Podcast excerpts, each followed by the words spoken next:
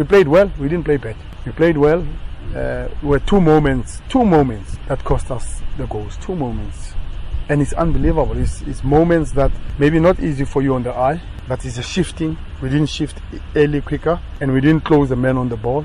And you know how football is. When Ajay passed that ball to Maaloul, the first goal, he was passing it this way. It hit Wayne on the foot. He changed direction. It deflected.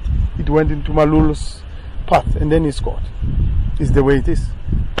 But it's it's life. Get. You got to take it. The second goal, yeah, hundred percent our mistake. We didn't take the guy who comes in also. You know, but we had a game, nice game plan. We know how they play. It came out exactly that we did first half. We had our chance in the first 20 seconds. That's the goal I'm crying for.